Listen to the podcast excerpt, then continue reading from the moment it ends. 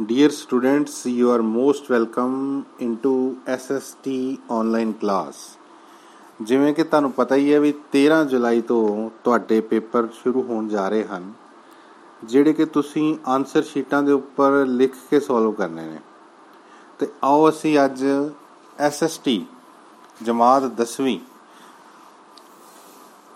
ਇਸ ਦਾ ਪਹਿਲਾ ਲੈਸਨ ਪੰਜਾਬ ਦੀਆਂ ਭੂਗੋਲਿਕ ਵਿਸ਼ੇਸ਼ਤਾਵਾਂ ਅਤੇ ਉਹਨਾਂ ਦਾ ਇਸ ਦੇ ਇਤਿਹਾਸ ਤੇ ਪ੍ਰਭਾਵ। ਇਸ ਲੈਸਨ ਦੇ ਕੁਐਸਚਨ ਆਨਸਰ ਦੀ ਦੁਹਰਾਈ ਕਰੀਏ। ਪ੍ਰਸ਼ਨ ਨੰਬਰ 1 ਪੰਜਾਬ ਸ਼ਬਦ ਕਿਸ ਭਾਸ਼ਾ ਦੇ ਸ਼ਬਦ ਜੋੜਾਂ ਨਾਲ ਬਣਿਆ ਹੈ? ਇਸ ਦੇ ਅਰਥ ਵੀ ਲਿਖੋ। ਪੰਜਾਬ ਸ਼ਬਦ ਫਾਰਸੀ ਭਾਸ਼ਾ ਦੇ ਦੋ ਸ਼ਬਦਾਂ, ਪੰਜ ਅਤੇ ਆਪ ਦੇ ਮੇਲ ਤੋਂ ਬਣਿਆ ਹੈ, ਜਿਸ ਦਾ ਅਰਥ ਹੈ ਪੰਜ ਪਾਣੀਆਂ ਜਾਂ ਪੰਜ ਦਰਿਆਵਾਂ ਦੀ ਧਰਤੀ। ਪ੍ਰਸ਼ਨ ਨੰਬਰ 2 ਭਾਰਤ ਦੀ ਵੰਡ ਹੋਣ ਤੇ ਪੰਜਾਬ ਸ਼ਬਦ ਕਿਉਂ ਅਟੁਕਮਾ ਬਣਿਆ? ਜਦੋਂ ਭਾਰਤ ਦੀ ਵੰਡ ਹੋ ਗਈ, ਪਾਕਿਸਤਾਨ ਅਤੇ ਭਾਰਤ ਬਣ ਗਿਆ ਤੇ ਜਿਹੜਾ ਪੰਜਾਬ ਸੀ, ਇਸ ਦੀ ਵੀ ਵੰਡ ਹੋ ਗਈ ਸੀ। ਤੇ ਪੰਜਾਬ ਦਾ ਮਤਲਬ ਹੈ ਪੰਜ ਪਾਣੀਆਂ ਦੀ ਧਰਤੀ। ਹੁਣ ਅੱਧਾ ਪੰਜਾਬ ਚਲਾ ਗਿਆ ਪਾਕਿਸਤਾਨ ਦੇ ਵਿੱਚ ਇਸ ਲਈ ਕੁਐਸਚਨ 'ਚ ਪੁੱਛਿਆ ਗਿਆ ਕਿ ਇਸ ਦਾ ਨਾਮ ਹੁਣ ਵੀ ਪੰਜਾਬ ਹੀ ਹੈ ਤੇ ਇਹ ਆਟੋਕਵਾ ਕਿਉਂ ਲੱਗਦਾ ਹੈ? ਸੋ ਇਹ ਆਟੋਕਵਾ ਇਸੇ ਕਰਕੇ ਹੀ ਲੱਗਦਾ ਹੈ ਕਿਉਂਕਿ ਹੁਣ ਦਾ ਪੰਜਾਬ ਜਿਹੜਾ ਹੈ, ਜਿਹੜਾ ਭਾਰਤ ਵਿੱਚ ਹੈ, ਉਸ ਦੇ ਵਿੱਚ ਹੁਣ ਪੰਜ ਦਰਿਆ ਨਹੀਂ ਰਹਿ ਗਏ। ਇਸ ਵਿੱਚ ਲਗਭਗ 2.5 ਦਰਿਆ ਹੀ ਰਹਿ ਗਏ ਹਨ। ਸਤਲੁਜ ਬਿਆਸ ਤੇ ਰਾਵੀ ਰਾਵੀ ਇੱਥੇ ਹੋ ਗਏ ਫਿਰ ਬਾਕੀ ਪਾਕਿਸਤਾਨ ਵਿੱਚ ਚਲਾ ਜਾਂਦਾ ਹੈ। ਠੀਕ ਹੈ? ਤਾਂ ਇਸ ਕਰਕੇ ਇਹ ਥੋੜਾ ਜਿਹਾ ਆਟੋਕਵਾ ਲੱਗਦਾ ਹੈ। ਪ੍ਰਸ਼ਨ ਨੰਬਰ 3 ਭਾਰਤ ਦੀ ਵੰਡ ਦਾ ਪੰਜਾਬ ਤੇ ਕੀ ਅਸਰ ਹੋਇਆ? ਭਾਰਤ ਦੀ ਵੰਡ ਦਾ ਪੰਜਾਬ ਤੇ ਇਹ ਅਸਰ ਹੋਇਆ ਕਿ ਪੰਜਾਬ ਦੀ ਵੀ ਵੰਡ ਹੋ ਗਈ ਅਤੇ ਅੱਧਾ ਪੰਜਾਬ ਭਾਰਤ ਵਿੱਚ ਰਹਿ ਗਿਆ, ਅੱਧਾ ਪਾਕਿਸਤਾਨ ਵਿੱਚ ਚਲਾ ਗਿਆ। ਚੜਦਾ ਪੰਜਾਬ ਭਾਰਤ ਵਿੱਚ ਅਤੇ ਲਹਿੰਦਾ ਪੰਜਾਬ ਪਾਕਿਸਤਾਨ ਵਿੱਚ। ਪ੍ਰਸ਼ਨ ਨੰਬਰ 4 ਪੰਜਾਬ ਨੂੰ ਸਪਤ ਸਿੰਧੂ ਕਿਸ ਕਾਲ ਵਿੱਚ ਕਿਹਾ ਜਾਂਦਾ ਸੀ ਤੇ ਕਿਉਂ? ਸੋ ਪੰਜਾਬ ਨੂੰ ਵੈਦਿਕ ਕਾਲ ਵਿੱਚ ਸਪਤ ਸਿੰਧੂ ਕਿਹਾ ਜਾਂਦਾ ਸੀ, ਕਿਉਂਕਿ ਉਸ ਸਮੇਂ ਇਸ ਵਿੱਚ ਸੱਤ ਨਦੀਆਂ ਹੁੰਦੀਆਂ ਸੀ। ਸਤਲੁਜ, ਬਿਆਸ, ਰਾਵੀ, ਚਨਾਬ, ਜੇਲਮ, ਸਿੰਧ ਅਤੇ ਸਰਸਵਤੀ। ਪ੍ਰਸ਼ਨ ਨੰਬਰ 5 ਭੂਗੋਲਿਕ ਦ੍ਰਿਸ਼ਟੀਕੋਣ ਤੋਂ ਪੰਜਾਬ ਨੂੰ ਕਿੰਨੇ ਭਾਗਾਂ ਵਿੱਚ ਵੰਡਿਆ ਜਾਂਦਾ ਹੈ? ਉਹਨਾਂ ਦੇ ਨਾਮ ਲਿਖੋ। ਸੋ ਭੂਗੋਲਿਕ ਦ੍ਰਿਸ਼ਟੀਕੋਣ ਤੋਂ ਪੰਜਾਬ ਨੂੰ ਤਿੰਨ ਭਾਗਾਂ ਵਿੱਚ ਵੰਡਿਆ ਜਾਂਦਾ ਹੈ। ਪਹਿਲਾ, ਹਿਮਾਲਾ ਅਤੇ ਉਸ ਦੀਆਂ ਉੱਤਰ ਪੱਛਮੀ ਪਹਾੜੀਆਂ। ਦੂਸਰਾ, ਉਪ ਪਹਾੜੀ ਖੇਤਰ ਅਤੇ ਤੀਸਰਾ, ਮੈਦਾਨੀ ਖੇਤਰ। ਠੀਕ ਹੈ, ਯਾਨੀ ਕਿ ਪੰਜਾਬ ਦਾ ਜਿਹੜਾ ਧਰਾਤਲ ਹੈ, ਇਹ ਤਿੰਨ ਤਰ੍ਹਾਂ ਦਾ ਹੈ। ਇੱਕ ਸਿਰਾ ਤਾਂ ਬਿਲਕੁਲ ਹਿਮਾਲਾ ਪਰਬਤੀ ਹੋ ਗਿਆ। ਦੂਸਰਾ, ਉਪ ਪਰਬਤੀ ਖੇਤਰ ਹੁੰਦਾ ਹੈ ਜਿਹੜਾ ਜਿੱਥੋਂ ਪਰਬਤ ਸ਼ੁਰੂ ਹੁੰਦੇ ਨੇ। ਤੇ ਤੀਸਰਾ ਮੈਦਾਨੀ ਖੇਤਰ, ਜਿੱਥੇ ਦੁਆਬੇ ਨੇ। ਹਿਮਾਲਾ ਦੀਆਂ ਪੱਛਮੀ ਪਹਾੜੀ ਲੜੀਆਂ ਵਿੱਚ ਸਥਿਤ ਚਾਰ ਦਰਰੇ ਕਿਹੜੇ-ਕਿਹੜੇ ਹਨ? ਸੋ ਹਿਮਾਲਾ ਪਰਬਤ ਦੇ ਵਿੱਚੋਂ ਲੰਘਣ ਵਾਸਤੇ ਨਾ ਕੁਦਰਤ ਨੇ ਕੁਝ ਰਸਤੇ ਬਣਾਏ ਹੋਏ ਆ, ਜਿਨ੍ਹਾਂ ਨੂੰ ਅਸੀਂ ਕਹਿੰਦੇ ਆ ਦਰਰੇ। ਤੇ ਇਸੇ ਤਰ੍ਹਾਂ ਜਿਹੜਾ ਪੰਜਾਬ ਦੇ ਵਿੱਚ ਹਿਮਾਲਾ ਹੈ, ਉਸ ਦੇ ਵਿੱਚ ਵੀ ਪ੍ਰਮੁੱਖ ਦਰਰੇ ਜਿਹੜੇ ਚਾਰ ਨੇ, ਉਹਨਾਂ ਦੇ ਨਾਮ ਨੋਟ ਕਰ ਲਓ। ਖੈਬਰ ਖੁਰਮ, ਟੋਚੀ ਤੇ ਬੋਲਾਨ ਤੇ ਜ਼ਿਆਦਾਤਰ ਹਮਲਾਵਰ ਜਿਹੜੇ ਪੰਜਾਬ ਦੇ ਰਸਤੇ ਤੋਂ ਭਾਰਤ ਵੱਲ ਆਏ ਸੀ, ਉਹ ਦਰਰਾ ਖੈਬਰ ਦੇ ਰਾਹੀਂ ਆਏ ਸੀ। ਜੇਕਰ ਪੰਜਾਬ ਦੇ ਉੱਤਰ ਵਿੱਚ ਹਿਮਾਲਾ ਨਾ ਹੁੰਦਾ, ਤਾਂ ਇਹ ਕਿਸ ਤਰ੍ਹਾਂ ਦਾ ਇਲਾਕਾ ਹੁੰਦਾ? ਕਿਉਂਕਿ ਤੁਹਾਨੂੰ ਪਤਾ ਹੀ ਹੈ ਵੀ ਪੰਜਾਬ ਦੇ ਉੱਤਰ ਵਿੱਚ ਇੱਕ ਵਿਸ਼ਾਲ ਹਿਮਾਲਾ ਪਰਬਤ ਸਥਿਤ ਹੈ। ਲੇਕਿਨ ਜੇ ਨਾ ਹੁੰਦਾ ਤਾਂ ਪੰਜਾਬ ਦਾ ਇਲਾਕਾ ਜਿਹੜਾ ਹੈ, ਇਹ ਖੁਸ਼ਕ ਹੋਣਾ ਸੀ ਅਤੇ ਠੰਡਾ ਹੋਣਾ ਸੀ। ਇੱਥੇ ਖੇਤੀ ਨਾ ਮਾਤਰ ਦੀ ਹੀ ਹੁੰਦੀ। ਕਿਉਂਕਿ ਹਿਮਾਲਾ ਪਰਬਤ ਪੰਜਾਬ ਨੂੰ ਉਪਜਾਊ ਬਣਾਉਣ ਵਿੱਚ, ਪੰਜਾਬ ਦੇ ਦਰਿਆਵਾਂ ਨੂੰ ਪਾਣੀ ਦੇਣ ਦੇ ਵਿੱਚ, ਪੰਜਾਬ ਦੀ ਰਾਖੀ ਕਰਨ ਵਿੱਚ, ਪੰਜਾਬ ਵਿੱਚ ਵਰਖਾ ਲਿਆਉਣ ਵਿੱਚ ਸਾਰਿਆਂ ਵਿੱਚ ਸਹਾਇਤਾ ਕਰਦਾ ਹੈ। ਤੇ ਜੇ ਇਹ ਨਾ ਹੁੰਦਾ, ਤਾਂ ਇਹ ਖੁਸ਼ਕ ਇਲਾਕਾ ਬਣ ਕੇ ਰਹਿ ਜਾਣਾ ਸੀ।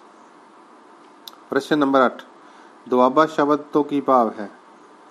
ਤੋਂ ਦੋ ਦਰਿਆਵਾਂ ਦੇ ਵਿਚਕਾਰਲਾ ਭਾਗ ਦੁਆਬਾ ਤੇ ਪੰਜ ਦਰਿਆਵਾਂ ਦੀ ਧਰਤੀ ਪੰਜਾਬ, ਦੋ ਦਰਿਆਵਾਂ ਦੀ ਧਰਤੀ ਦੁਆਬਾ। ਦਰਿਆ ਸਤਲੁਜ ਅਤੇ ਦਰਿਆ ਘੱਗਰ ਵਿਚਕਾਰਲੇ ਇਲਾਕੇ ਨੂੰ ਕੀ ਕਿਹਾ ਜਾਂਦਾ ਹੈ? ਇੱਥੋਂ ਦੇ ਵਸਨੀਕਾਂ ਨੂੰ ਕੀ ਕਹਿੰਦੇ ਹਨ?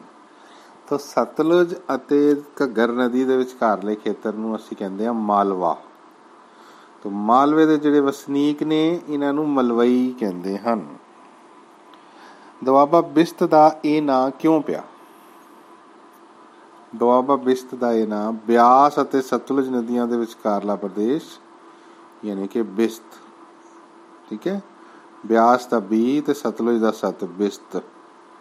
ਤੇ ਇਸਤੇ ਦੋ ਪ੍ਰਮੁੱਖ ਸ਼ਹਿਰ ਨੇ, ਜਲੰਧਰ ਅਤੇ ਹੁਸ਼ਿਆਰਪੁਰ।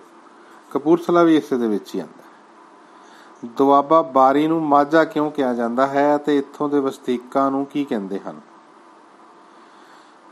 ਦੁਆਬਾ ਬਾਰੀ ਜਿਹੜਾ ਨਾ, ਬਿਆਸ ਤੇ ਰਾਵੀ ਨਦੀ ਦੇ ਵਿਚਕਾਰਲਾ ਖੇਤਰ ਹੈ। ਇਹ ਜਿਹੜਾ ਪੁਰਾਣਾ ਪੰਜਾਬ ਸੀ, ਉਸ ਦੇ ਬਿਲਕੁਲ ਮੱਧ ਵਿੱਚ ਸੀ। ਸੋ ਪੰਜਾਬ ਦੇ ਬਿਲਕੁਲ ਮੱਧ ਵਿੱਚ ਜਿਹੜਾ ਇਲਾਕਾ, ਉਸ ਨੂੰ ਕਿਹਾ ਗਿਆ ਮਾਝਾ। ਤੇ ਇੱਥੋਂ ਦੇ ਜਿਹੜੇ ਨਿਵਾਸੀ ਨੇ, ਇਹਨਾਂ ਨੂੰ ਅਸੀਂ ਕਹਿੰਦੇ ਆ ਮਝੈਲ। ਅਗਲਾ ਕੁਐਸਚਨ ਹਿਮਾਲਾ ਦੀਆਂ ਪਹਾੜੀਆਂ ਦੇ ਕੋਈ ਚਾਰ ਲਾਭ ਦੱਸੋ? ਹਿਮਾਲਾ ਪਰਬਤ ਸਾਡੇ ਵਾਸਤੇ ਪੰਜਾਬੀਆਂ ਲਈ ਬਹੁਤ ਲਾਭਦਾਇਕ ਹੈ। ਇੱਥੇ ਜਿਹੜੀਆਂ ਪੰਜਾਬ ਦੀਆਂ ਨਦੀਆਂ ਨੇ, ਇਹ ਸਾਰਾ ਸਾਲ ਵਹਿੰਦੀਆਂ ਰਹਿੰਦੀਆਂ ਨੇ। ਇਹ 12 ਮਾਸੀ ਨਦੀਆਂ ਨੂੰ ਪਾਣੀ ਦੇਣ ਦਾ ਕੰਮ ਹਿਮਾਲਾ ਪਰਬਤ ਕਰਦਾ ਹੈ, ਕਿਉਂਕਿ ਉੱਥੇ ਦੀ ਬਰਫ਼ ਦੀਆਂ ਜਿਹੜੀਆਂ ਚੋਟੀਆਂ ਜਦੋਂ ਪਿਘਲਦੀਆਂ, ਤਾਂ ਉੱਥੋਂ ਦਾ ਪਾਣੀ ਇਹਨਾਂ ਦਰਿਆਵਾਂ ਦੇ ਵਿੱਚ ਵਹਿੰਦਾ ਹੋਇਆ ਪੰਜਾਬ ਵੱਲ ਆ ਜਾਂਦਾ ਹੈ। ਤੇ ਇਹਨਾਂ ਨਦੀਆਂ ਦੇ ਕਾਰਨ ਹੀ ਪੰਜਾਬ ਦੀ ਧਰਤੀ ਬਹੁਤ ਉਪਜਾਊ ਬਣ ਪਾਈ ਹੈ। ਹਿਮਾਲਾ ਦੀਆਂ ਪਹਾੜੀਆਂ ਦੇ ਵਿੱਚ ਸੰਘਣੇ ਜੰਗਲ ਨੇ ਤੇ ਇਹਨਾਂ ਜੰਗਲਾਂ ਤੋਂ ਸਾਨੂੰ ਜੜੀ ਬੂਟੀਆਂ ਵੀ ਮਿਲਦੀਆਂ ਨੇ ਤੇ ਲੱਕੜੀ ਵੀ ਪ੍ਰਾਪਤ ਹੁੰਦੀ ਹੈ। ਤੇ ਤੀਸਰਾ, ਇੱਥੇ ਜਿਹੜੇ ਉੱਚੀਆਂ ਬਰਫੀਲੀਆਂ ਚੋਟੀਆਂ ਨੇ, ਇਹ ਭਾਰਤ ਦੀ ਰਾਖੀ ਵੀ ਕਰਦੀਆਂ ਨੇ, ਕਿਉਂਕਿ ਵਿਦੇਸ਼ੀ ਇਧਰੋਂ ਹਮਲਾ ਨਹੀਂ ਕਰ ਸਕਦੇ। ਇਹਨਾਂ ਹਿਮਾਲਿਆ ਦੀਆਂ ਵਿਸ਼ਾਲ ਚੋਟੀਆਂ ਨੂੰ ਪਾਰ ਕਰਨਾ ਬਹੁਤ ਮੁਸ਼ਕਲ ਕੰਮ ਹੈ। ਹਿਮਾਲਾ ਪਰਬਤ ਮਾਨਸੂਨ ਪੌਣਾ ਨੂੰ ਰੋਕ ਕੇ ਵਰਖਾ ਲਿਆਉਣ ਵਿੱਚ ਵੀ ਸਹਾਇਤਾ ਕਰਦਾ ਹੈ। ਠੀਕ ਹੈ। ਸੋ ਪੰਜਾਬ ਦੀ ਖੁਸ਼ਹਾਲੀ ਅਤੇ ਉਪਜਾਊ ਧਰਤੀ ਦਾ ਜਿਹੜਾ ਕਾਰਨ ਹੈ, ਉਹ ਹਿਮਾਲਾ ਪਰਬਤ ਹੀ ਹੈ। ਪੰਜਾਬ ਦੇ ਦਰਿਆਵਾਂ ਨੇ ਇਸ ਦੇ ਇਤਿਹਾਸ ਤੇ ਕੀ ਪ੍ਰਭਾਵ ਪਾਇਆ? ਪੰਜਾਬ ਦੇ ਜਿਹੜੇ ਦਰਿਆ ਨੇ, ਇਹ ਸਾਡੇ ਪੰਜਾਬ ਦੇ ਇਤਿਹਾਸ ਦੇ ਉੱਤੇ ਬਹੁਤ ਜ਼ਿਆਦਾ ਪ੍ਰਭਾਵ ਪਾਉਂਦੇ ਨੇ। ਸਭ ਤੋਂ ਪਹਿਲਾਂ ਤਾਂ ਦੁਸ਼ਮਣਾਂ ਦੇ ਵੱਧਦੇ ਹੋਏ ਕਦਮਾਂ ਨੂੰ ਰੋਕਿਆ ਇਹਨਾਂ ਦਰਿਆਵਾਂ ਨੇ। ਕਿਉਂਕਿ ਹੜ੍ਹਾਂ ਦੇ ਦਿਨਾਂ ਵਿੱਚ ਜਦੋਂ ਇਹਨਾਂ ਦਰਿਆਵਾਂ ਵਿੱਚ ਪਾਣੀ ਆਂਦਾ ਸੀ ਤਾਂ ਇਹ ਸਮੁੰਦਰ ਹੀ ਬਣ ਜਾਂਦੇ ਸੀ। ਤੇ ਇਹਨਾਂ ਨੂੰ ਪਾਰ ਕਰਨਾ ਹਮਲਾਵਰਾਂ ਦੇ ਵਾਸਤੇ ਬਹੁਤ ਵੱਡੀ ਰੁਕਾਵਟ ਹੁੰਦੀ ਸੀ। ਠੀਕ ਹੈ। ਤੇ ਦੂਸਰੇ ਪਾਸੇ ਪੰਜਾਬ ਦੇ ਦਰਿਆਵਾਂ ਨੇ ਕੁਦਰਤੀ ਸੀਮਾਵਾਂ ਦਾ ਕੰਮ ਵੀ ਕੀਤਾ। ਮੁਗਲਾਂ ਦੇ ਸਮੇਂ ਤਾਂ ਉਹਨਾਂ ਦੀ ਜਿਹੜੀ ਇਕਾਈਆਂ ਹੁੰਦੀਆਂ ਸੀ, ਪ੍ਰਬੰਧਕੀ ਇਕਾਈਆਂ ਪਰਗਨੇ, ਸੂਬੇ, ਉਹਨਾਂ ਦੀਆਂ ਜਿਹੜੀਆਂ ਹੱਦਾਂ ਹੁੰਦੀਆਂ ਸੀ, ਉਹ ਦਰਿਆ ਦਾ ਕੰਮ ਹੀ ਕਰਦੇ ਸੀ। ਜਿਵੇਂ ਮਹਾਰਾਜਾ ਰਣਜੀਤ ਸਿੰਘ ਦੇ ਸਮੇਂ ਤੇ ਸਤਲੁਜ ਨਦੀ ਰਣਜੀਤ ਸਿੰਘ ਅਤੇ ਅੰਗਰੇਜ਼ਾਂ ਦੇ ਵਿਚਕਾਰ ਸੀਮਾ ਦਾ ਕੰਮ ਕਰਦੀ ਸੀ। ਤੇ ਇਹਨਾਂ ਦਰਿਆਵਾਂ ਨੇ ਪੰਜਾਬ ਦੀ ਜਿਹੜੇ ਮੈਦਾਨ ਨੇ, ਇਹਨਾਂ ਨੂੰ ਉਪਜਾਊ ਬਣਾਇਆ, ਜਿੱਥੇ ਖੇਤੀਬਾੜੀ ਬਹੁਤ ਚੰਗੀ ਹੁੰਦੀ ਰਹੀ ਅਤੇ ਲੋਕਾਂ ਨੂੰ ਖੁਸ਼ਹਾਲੀ ਮਿਲੀ। ਪੰਜਾਬ ਦੇ ਇਤਿਹਾਸ ਨੂੰ ਹਿਮਾਲਾ ਪਰਬਤ ਨੇ ਕਿਸ ਤਰ੍ਹਾਂ ਪ੍ਰਭਾਵਿਤ ਕੀਤਾ? ਤੋਂ ਹਿਮਾਲਾ ਪਰਬਤ ਨੇ ਆਪਣੇ ਲਾਭਾਂ ਕਰਕੇ, ਫਾਇਦਿਆਂ ਕਰਕੇ ਵੀ ਪ੍ਰਭਾਵਿਤ ਕੀਤਾ। ਜਿਸ ਤਰ੍ਹਾਂ ਉੱਤਰ ਦੇ ਵਿੱਚ ਬਹੁਤ ਉੱਚਾ ਹਿਮਾਲਾ ਸੀ ਤੇ ਬਰਫ਼ ਸੀਗੀ ਤੇ ਇਸ ਨੂੰ ਪਾਰ ਕਰਨਾ ਬਹੁਤ ਮੁਸ਼ਕਲ ਸੀ। ਯਾਨੀ ਕਿ ਹਿਮਾਲਾ ਪਰਬਤ ਨੇ ਉੱਤਰ ਦਿਸ਼ਾ ਤੋਂ ਵਿਦੇਸ਼ੀ ਹਮਲਿਆਂ ਤੋਂ ਸਾਡੇ ਦੇਸ਼ ਦੀ ਰਾਖੀ ਕੀਤੀ। ਹਿਮਾਲਾ ਪਰਬਤ ਤੋਂ ਹੀ ਜਿਹੜੀਆਂ ਨਦੀਆਂ ਆਂਦੀਆਂ ਸੀ, ਵਹਿ ਕੇ ਉਹ ਆਪਣੇ ਨਾਲ ਉਪਜਾਊ ਮਿੱਟੀ ਵੀ ਲੈ ਕੇ ਆ ਕੇ ਪੰਜਾਬ ਦੇ ਮੈਦਾਨਾਂ ਵਿੱਚ ਵਿਛਾਉਂਦੀਆਂ ਸੀ। ਇਸ ਕਰਕੇ ਪੰਜਾਬ ਦਾ ਮੈਦਾਨ, ਸੰਸਾਰ ਦਾ ਸਭ ਤੋਂ ਉਪਜਾਊ ਮੈਦਾਨ ਬਣ ਗਿਆ। ਇਸ ਨਾਲ ਆਰਥਿਕ ਖੁਸ਼ਹਾਲੀ ਆਈ। ਤੇ ਤੀਸਰਾ, ਪੰਜਾਬ ਦਾ ਇਹ ਜਿਹੜਾ ਹਿਮਾਲਾ ਪਰਬਤ ਹੈ ਇਸ ਨੇ ਨਾ ਇਸ ਵਿੱਚ ਕੁਝ ਦਰਰੇ ਹੈਗੇ ਨੇ। ਉਹਨਾਂ ਦਰਿਆਂ ਰਾਹੀਂ ਵਿਦੇਸ਼ੀ ਹਮਲਾਵਰ ਆਏ। ਖੈਬਰ, ਟੋਚੀ, ਗੋਮਲ, ਬੋਲਾਨ। ਤੇ ਇਹਨਾਂ ਵਿੱਚੋਂ ਖੈਬਰ ਦਰਰਾ ਇੱਕ ਐਸਾ ਸੀ, ਜਿਸ ਰਾਹੀਂ ਜਿੰਨੇ ਵੀ ਹਮਲਾਵਰ ਭਾਰਤ ਉੱਤੇ ਹਮਲਾ ਕਰਨ ਲਈ ਆਏ, ਉਹ ਸਭ ਇਧਰੋਂ ਹੀ ਲੰਘ ਕੇ ਆਏ। ਇਸ ਕਰਕੇ ਭਾਰਤ ਦਾ ਪ੍ਰਵੇਸ਼ ਦਵਾਰ ਵੀ ਪੰਜਾਬ ਬਣਿਆ। ਤੇ ਫਿਰ ਅਸੀਂ ਇੱਕ ਕੁਐਸਚਨ ਕਰਾਂਗੇ। ਪੰਜਾਬ ਦੇ ਮੈਦਾਨੀ ਖੇਤਰ ਦਾ ਵਰਣਨ ਕਰੋ ਜਾਂ ਕੋਈ ਤਿੰਨ ਦੁਆਬਿਆਂ ਦਾ ਵਰਣਨ ਕਰੋ। ਇਸ ਵਿੱਚ ਅਸੀਂ ਡਿਟੇਲ ਵਿੱਚ ਪੰਜਾਬ ਦੇ ਮੈਦਾਨਾਂ ਦਾ ਅਧਿਐਨ ਕਰਦੇ ਹਾਂ। ਪੰਜਾਬ ਦਾ ਜਿਹੜਾ ਮੈਦਾਨੀ ਇਲਾਕਾ ਹੈ ਬਹੁਤ ਵਿਸ਼ਾਲ ਅਤੇ ਖੁਸ਼ਹਾਲ ਹੈ। ਇਹ ਕਿੱਥੋਂ ਕਿੱਥੇ ਤੱਕ ਫੈਲਿਆ ਹੈ? ਦੇਖੋ, ਸਿੰਧ ਨਦੀ ਤੋਂ ਲੈ ਕੇ ਜਮਨਾ ਨਦੀ ਤੱਕ ਦਾ ਇਹ ਖੇਤਰ ਹੈ। ਤੇ ਇਸ ਵਿਸ਼ਾਲ ਮੈਦਾਨ ਨੂੰ ਉਪਜਾਊ ਮੈਦਾਨਾਂ ਦੇ ਕਾਰਨ ਸੰਸਾਰ ਵਿੱਚ ਮਾਨਤਾ ਮਿਲੀ ਹੋਈ ਹੈ। ਮੈਦਾਨੀ ਖੇਤਰ ਨੂੰ ਨਾ ਅਸੀਂ ਦੋ ਭਾਗਾਂ ਵਿੱਚ ਵੰਡ ਸਕਦੇ ਹਾਂ। ਜਮਨਾ ਤੋਂ ਲੈ ਕੇ ਰਾਵੀ ਤੱਕ ਦਾ ਜਿਹੜਾ ਖੇਤਰ ਹੈ, ਇਸ ਨੂੰ ਕਹਿੰਦੇ ਨੇ ਪੂਰਬੀ ਮੈਦਾਨ। ਤੇ ਜਿਹੜਾ ਰਾਵੀ ਤੋਂ ਲੈ ਕੇ ਸਿੰਧ ਤੱਕ ਦਾ ਖੇਤਰ ਹੈ, ਇਸ ਨੂੰ ਕਹਿੰਦੇ ਨੇ ਪੱਛਮੀ ਮੈਦਾਨ। ਤੇ ਚਲੋ ਆਪਾਂ ਹੁਣ ਪੰਜ ਦੁਆਬਿਆਂ ਬਾਰੇ ਪੜ੍ਹੀਏ। ਪੰਜ ਨਦੀਆਂ ਤੇ ਪੰਜ ਹੀ ਦੁਆਬੇ।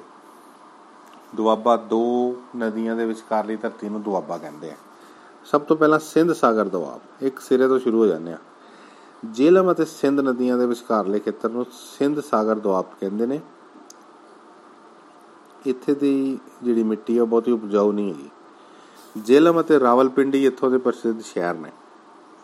ਦੁਆਬਿਆਂ ਬਾਰੇ ਪੜ੍ਹਨਾ ਤਾਂ ਤੁਸੀਂ ਦੋ ਦਰਿਆਵਾਂ ਦੇ ਨਾਮ ਯਾਦ ਕਰਨੇ ਆ ਤੇ ਦੋ ਕੁ ਸ਼ਹਿਰਾਂ ਦੇ ਨਾਮ ਵੀ ਯਾਦ ਕਰਨੇ ਫਿਰ ਹੈਗਾ ਰਚਨਾ ਦੁਆਬ ਰਾਵੀ ਤੇ ਚਨਾਬ ਰਚਨਾ ਰਾਵੀ ਤੇ ਚਨਾਬ ਦੇ ਵਿਚਕਾਰਲਾ ਖੇਤਰ, ਰਚਨਾ ਦੁਆਬ ਇਹ ਉਪਜਾਊ ਹੈ ਤੇ ਗੁਜਰਾਵਾਲਾ ਤੇ ਸ਼ੇਖੂਪੁਰਾ ਇਸ ਦੇ ਪ੍ਰਸਿੱਧ ਸ਼ਹਿਰ ਨੇ। ਇਹ ਹੁਣ ਪਾਕਿਸਤਾਨ 'ਚ ਹੈ। ਬਿਸਤ ਜਲੰਧਰ ਦੁਆਬ ਬਿਸਤ ਦੁਆਬ ਜਿਹੜਾ ਹੈ, ਬਿਆਸ ਅਤੇ ਸਤਲੁਜ ਬੀਸ ਤੇ ਬਿਸਤ। ਬਿਆਸ ਤੇ ਸਤਲੁਜ ਨਦੀ ਦੇ ਵਿਚਕਾਰਲਾ ਖੇਤਰ, ਇਹ ਵੀ ਬਹੁਤ ਉਪਜਾਊ ਹੈ। ਇਸ ਦੇ ਪ੍ਰਮੁੱਖ ਸ਼ਹਿਰ ਕਪੂਰਥਲਾ, ਜਲੰਧਰ ਤੇ ਹੁਸ਼ਿਆਰਪੁਰ। ਨੈਕਸਟ ਹੈ ਬਾਰੀ ਦੁਆਬ ਬਾਰੀ, ਬਿਆਸ ਅਤੇ ਰਾਵੀ। ਬਾਰੀ ਦੁਆਬ ਦੇ ਵਿਚਕਾਰਲੇ ਨੂੰ ਇਹ ਵੀ ਉਪਜਾਊ ਖੇਤਰ ਹੈ ਤੇ ਇਸ ਨੂੰ ਮਾਝਾ ਵੀ ਕਹਿੰਦੇ ਨੇ ਤੇ ਇੱਥੇ ਪ੍ਰਮੁੱਖ ਸ਼ਹਿਰ ਨੇ ਅੰਮ੍ਰਿਤਸਰ ਅਤੇ ਲਾਹੌਰ। ਚੱਜ ਦੁਆਬ ਚਨਾਬ ਅਤੇ ਜੇਲਮ। ਤੇ ਇੱਥੋਂ ਦੇ ਪ੍ਰਸਿੱਧ ਸ਼ਹਿਰ ਹੈਗੇ ਗੁਜਰਾਤ, ਭੇਰਾ ਅਤੇ ਸ਼ਾਹਪੁਰ।